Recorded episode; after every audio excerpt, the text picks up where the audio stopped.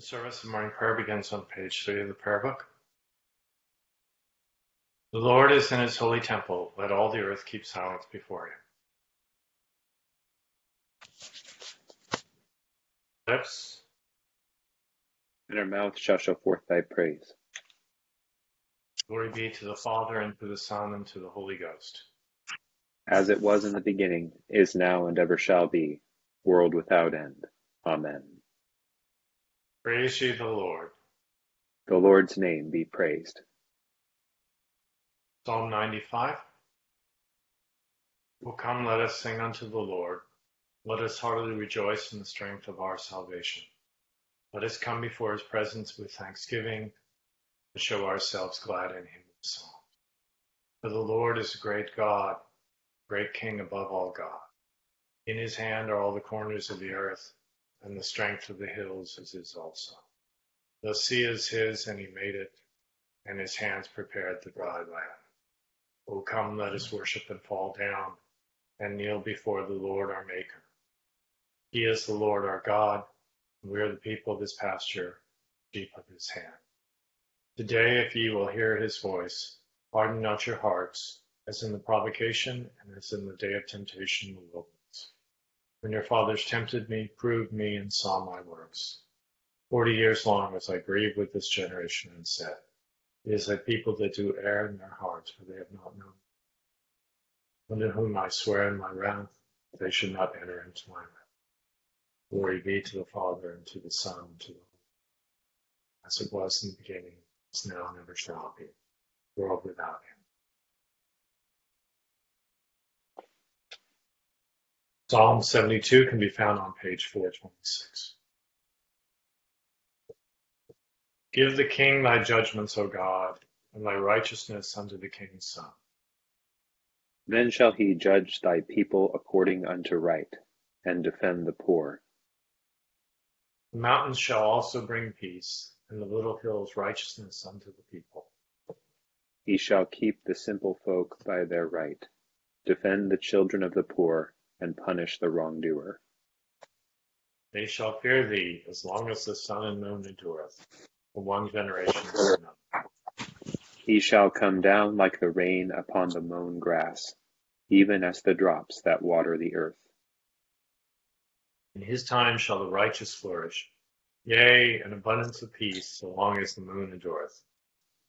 His dominion shall be also from the one sea to the other, and from the river unto the world's end. They that dwell in the wilderness shall kneel before him. His enemies shall lick the dust. The kings of Tarshish and of the isles shall give presents. The kings of Arabia and Saba shall bring gifts. All the kings shall fall down before him. All nations shall do him service. For he shall deliver the poor when he crieth, the needy also, and him that hath no helper. He shall be favorable to the simple and needy, shall preserve the souls of the poor. He shall deliver their souls from falsehood and wrong, and dear shall their blood be in his sight. He shall live, and unto him shall be given of the gold of Arabia. Prayer shall be made ever unto him, and daily shall he be praised. There shall be an heap of corn in the earth, high upon the hills. The fruit thereof shall shake like Lebanon, and they of the city shall flourish like grass upon the earth. His name shall endure forever. His name shall remain under the sun among the posterities which shall be blessed in him and all the nations shall praise him. Blessed be the Lord God, even the God of Israel, which only doeth wondrous things. Blessed be the name of his majesty forever, and all the earth shall be filled with his majesty. Amen. Amen. Glory be to the Father, and to the Son, and to the Holy Ghost. As it was in the beginning, is now, and ever shall be, world without end.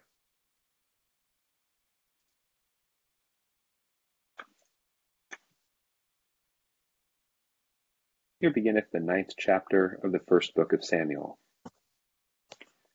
There was a man of Benjamin whose name was Kish, the son of Abiel, son of Zeror, son of Bechorath, son of Aphiah, a Benjamite, a man of wealth. And he had a son whose name was Saul, a handsome young man. There was not a man among the people of Israel more handsome than he. From his shoulders upward he was taller than any of the people. Now the asses of Kish, Saul's father, were lost. So Kish said to Saul his son, Take one of the servants with you and arise. Go and look for the asses. And they passed through the hill country of Ephraim and passed through the land of Shalisha, but they did not find them. And they passed through the land of Sha'alim, but they were not there. Then they passed through the land of Benjamin, but he did not find them. And when they came to the land of Zuph, Paul said to his servant who was with him, Come, let us go back, lest my father cease to care about the asses and become anxious about us. But he said to him, Behold, there is a man of God in this city, and he is a man that is held in honor. All that he says comes true. Let us go there. Perhaps he can tell us about the journey on which we have set out. Then Saul said to his servant, But if we go, what can we bring the man? For the bread in our sacks is gone, and there is no present to bring to the man of God. What have we?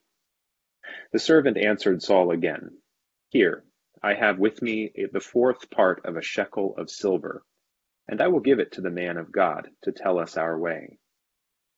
Formerly in Israel, when a man went to inquire of God, he said, Come, let us go to the seer, for he who is now called a prophet was formerly called a seer.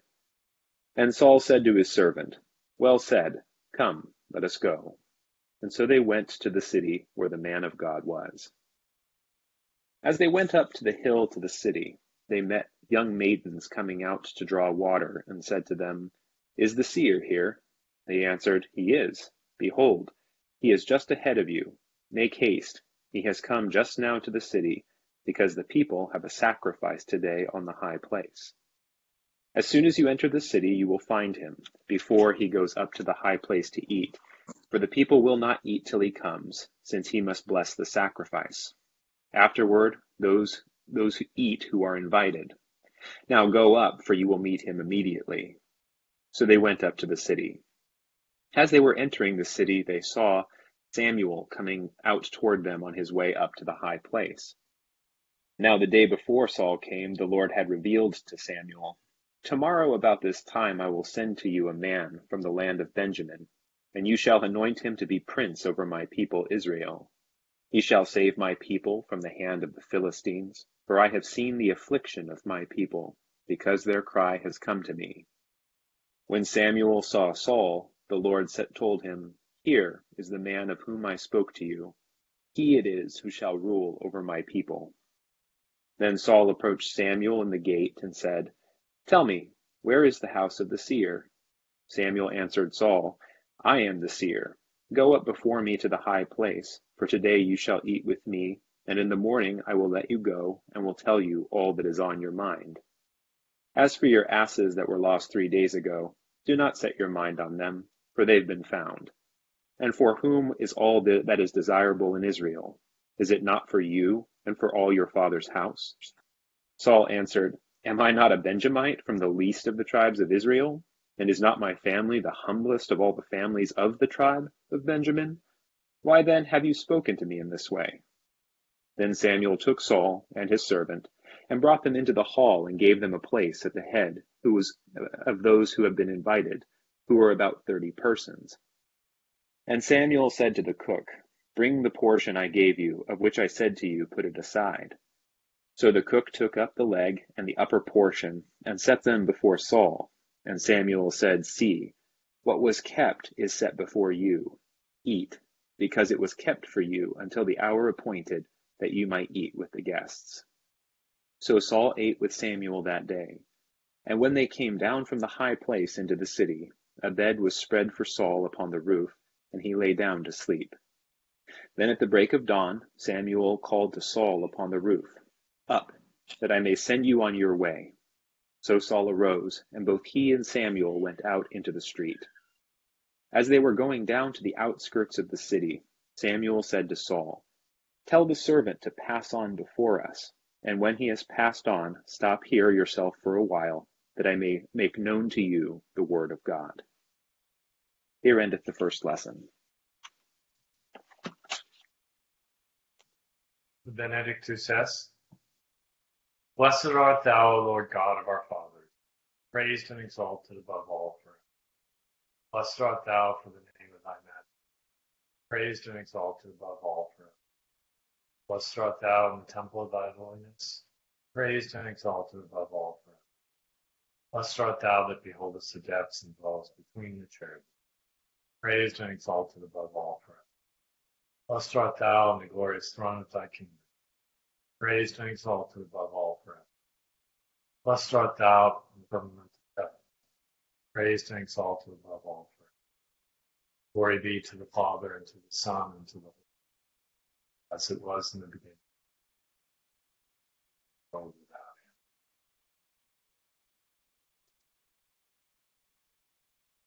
Here beginneth the forty-ninth verse of the twelfth chapter of the Gospel according to St. Luke.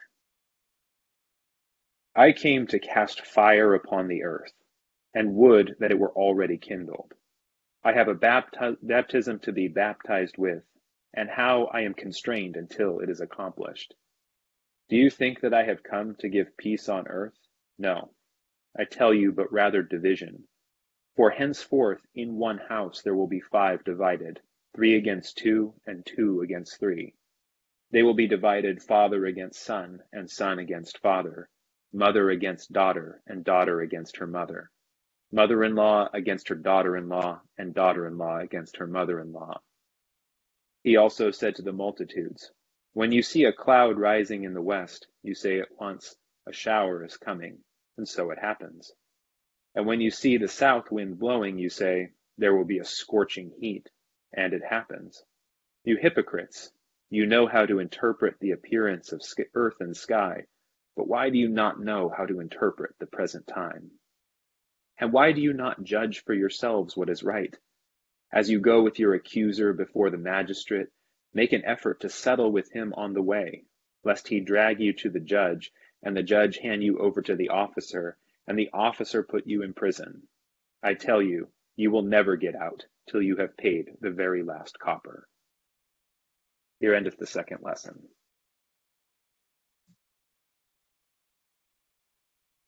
Benedictus. Blessed be the Lord God of Israel, for he hath visited and redeemed his people, and hath raised up a mighty salvation for us in the house of his servant David, as he spake by the mouth of the holy prophets, which have been since the world began, that we should be saved from our enemies, from the hand of all that hate us, perform the mercy promised to our forefathers, and to remember his holy covenant. Perform the oath which he sware to our forefather Abraham he would give us, that we, being delivered out of the hand of our enemies, would serve him without fear, holiness and righteousness before him all the days of our life. Thou, child, shalt be called the prophet of the highest, but thou shalt go before the face of the Lord prepared to give knowledge of salvation unto his people for the remission of their sins. Through the tender mercy of our God, whereby the day spring from on high hath visited us, Give light to them that sit in darkness and in the shadow of death, to guide our feet into the way of peace. Glory be to the Father, and to the Son, and to the Holy Ghost, as it was in the beginning, now and ever shall be, world without end. I believe in God, Father Almighty, maker of heaven and earth, and in Jesus Christ, his only Son, our Lord, who was conceived by the Holy Ghost born of the Virgin Mary, suffered under Pontius Pilate, was crucified, dead, and buried. He descended into hell.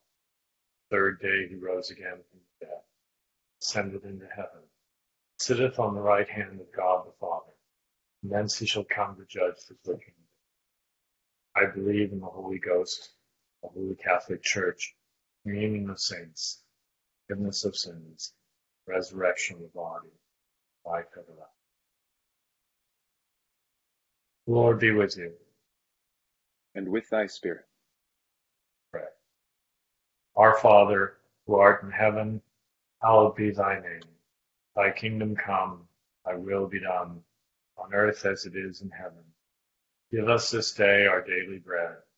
Forgive us our trespasses. We forgive those who trespass against us. Lead us not to temptation.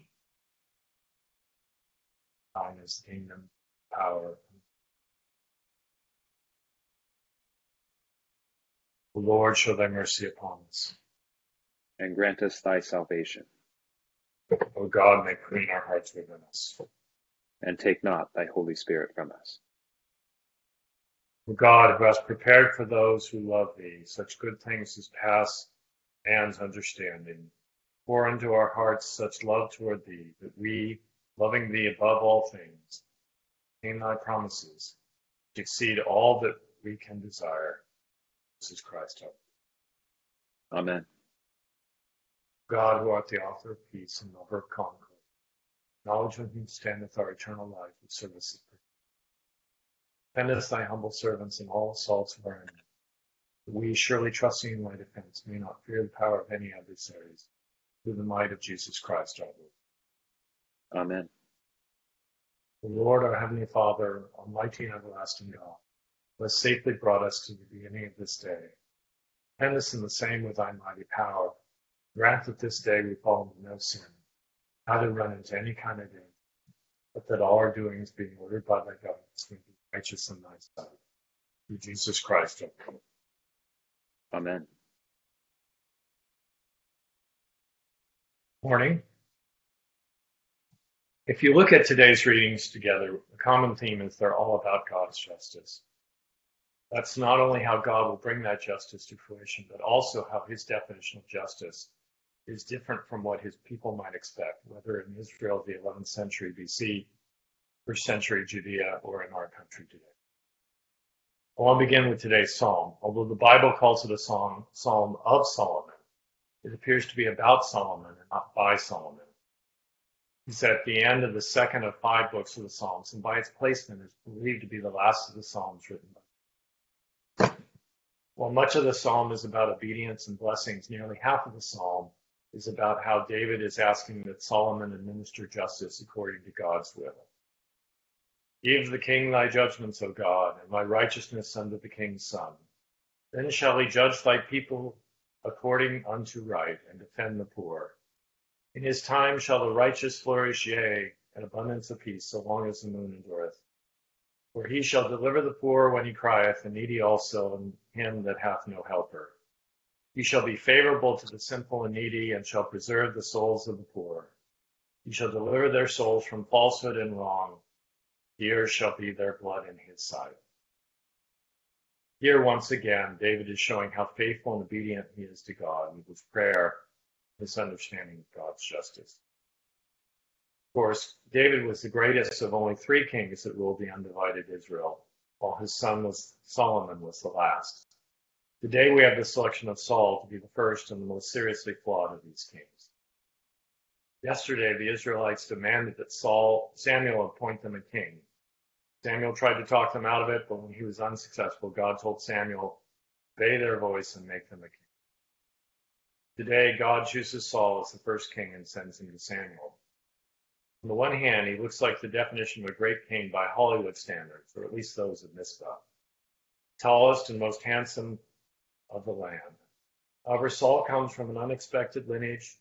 God selects him from the tribe of Benjamin, that Saul accurately notes is the least of the tribes of Israel. On Monday, Saul will be anointed king, and on Tuesday, he wins his first military victory. This is the high watermark of Saul's reign. By this time next week, Saul will have disobeyed God and will be rejected by God for that disobedience. Meanwhile, in the New Testament, Jesus has been teaching his disciples about his Father's justice and how his followers need to be obedient to his Father's will. On Tuesday, Jesus told his followers to trust that God will provide with several memorable lines. First, he calls them to be a non-anxious presence in the world. Do not worry about your life, and which of you by worrying can add one cubit to his stature? He then tells his famous analogy about the beauties of the lilies of the field that neither toil nor spin, but whose beauty is greater than the clothing of King Solomon. Of course, on Thursday a week earlier, the disciples were taught how to pray to God with the Lord's Prayer and how God would answer that prayer. Yesterday, Jesus called his disciples to be ready for God's judgment to come at any time. Yes, in one sense, this is about God's judgment on Jerusalem that comes less than 40 years after this gospel passage with the destruction of the Second Temple in 70 AD. But he is also speaking of our individual judgment when we face God after death.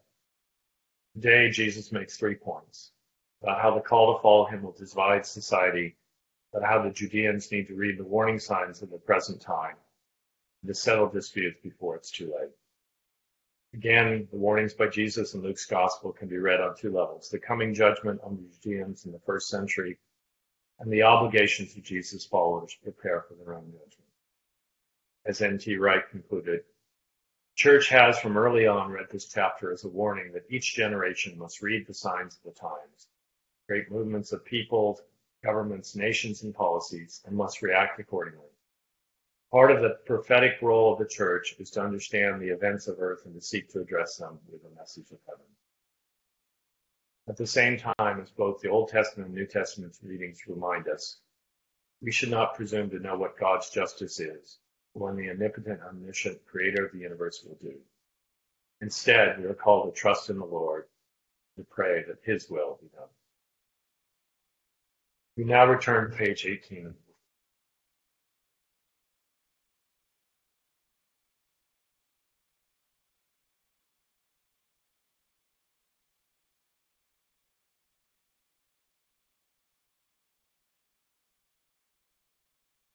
O God, the creator and preserver of all mankind, we humbly beseech thee for all sorts and conditions of men, that thou wouldst be pleased to make thy ways known unto them, by saving health unto all nations. More especially we pray for thy holy church universal, that it may be so guided and governed by thy good spirit, that all who profess and call themselves Christians may be led into the way of truth, hold the faith in unity of spirit, bond of peace, and in righteousness of love. Finally, we commend to thy fatherly goodness all those who are anyways afflicted or distressed in mind, body, and state.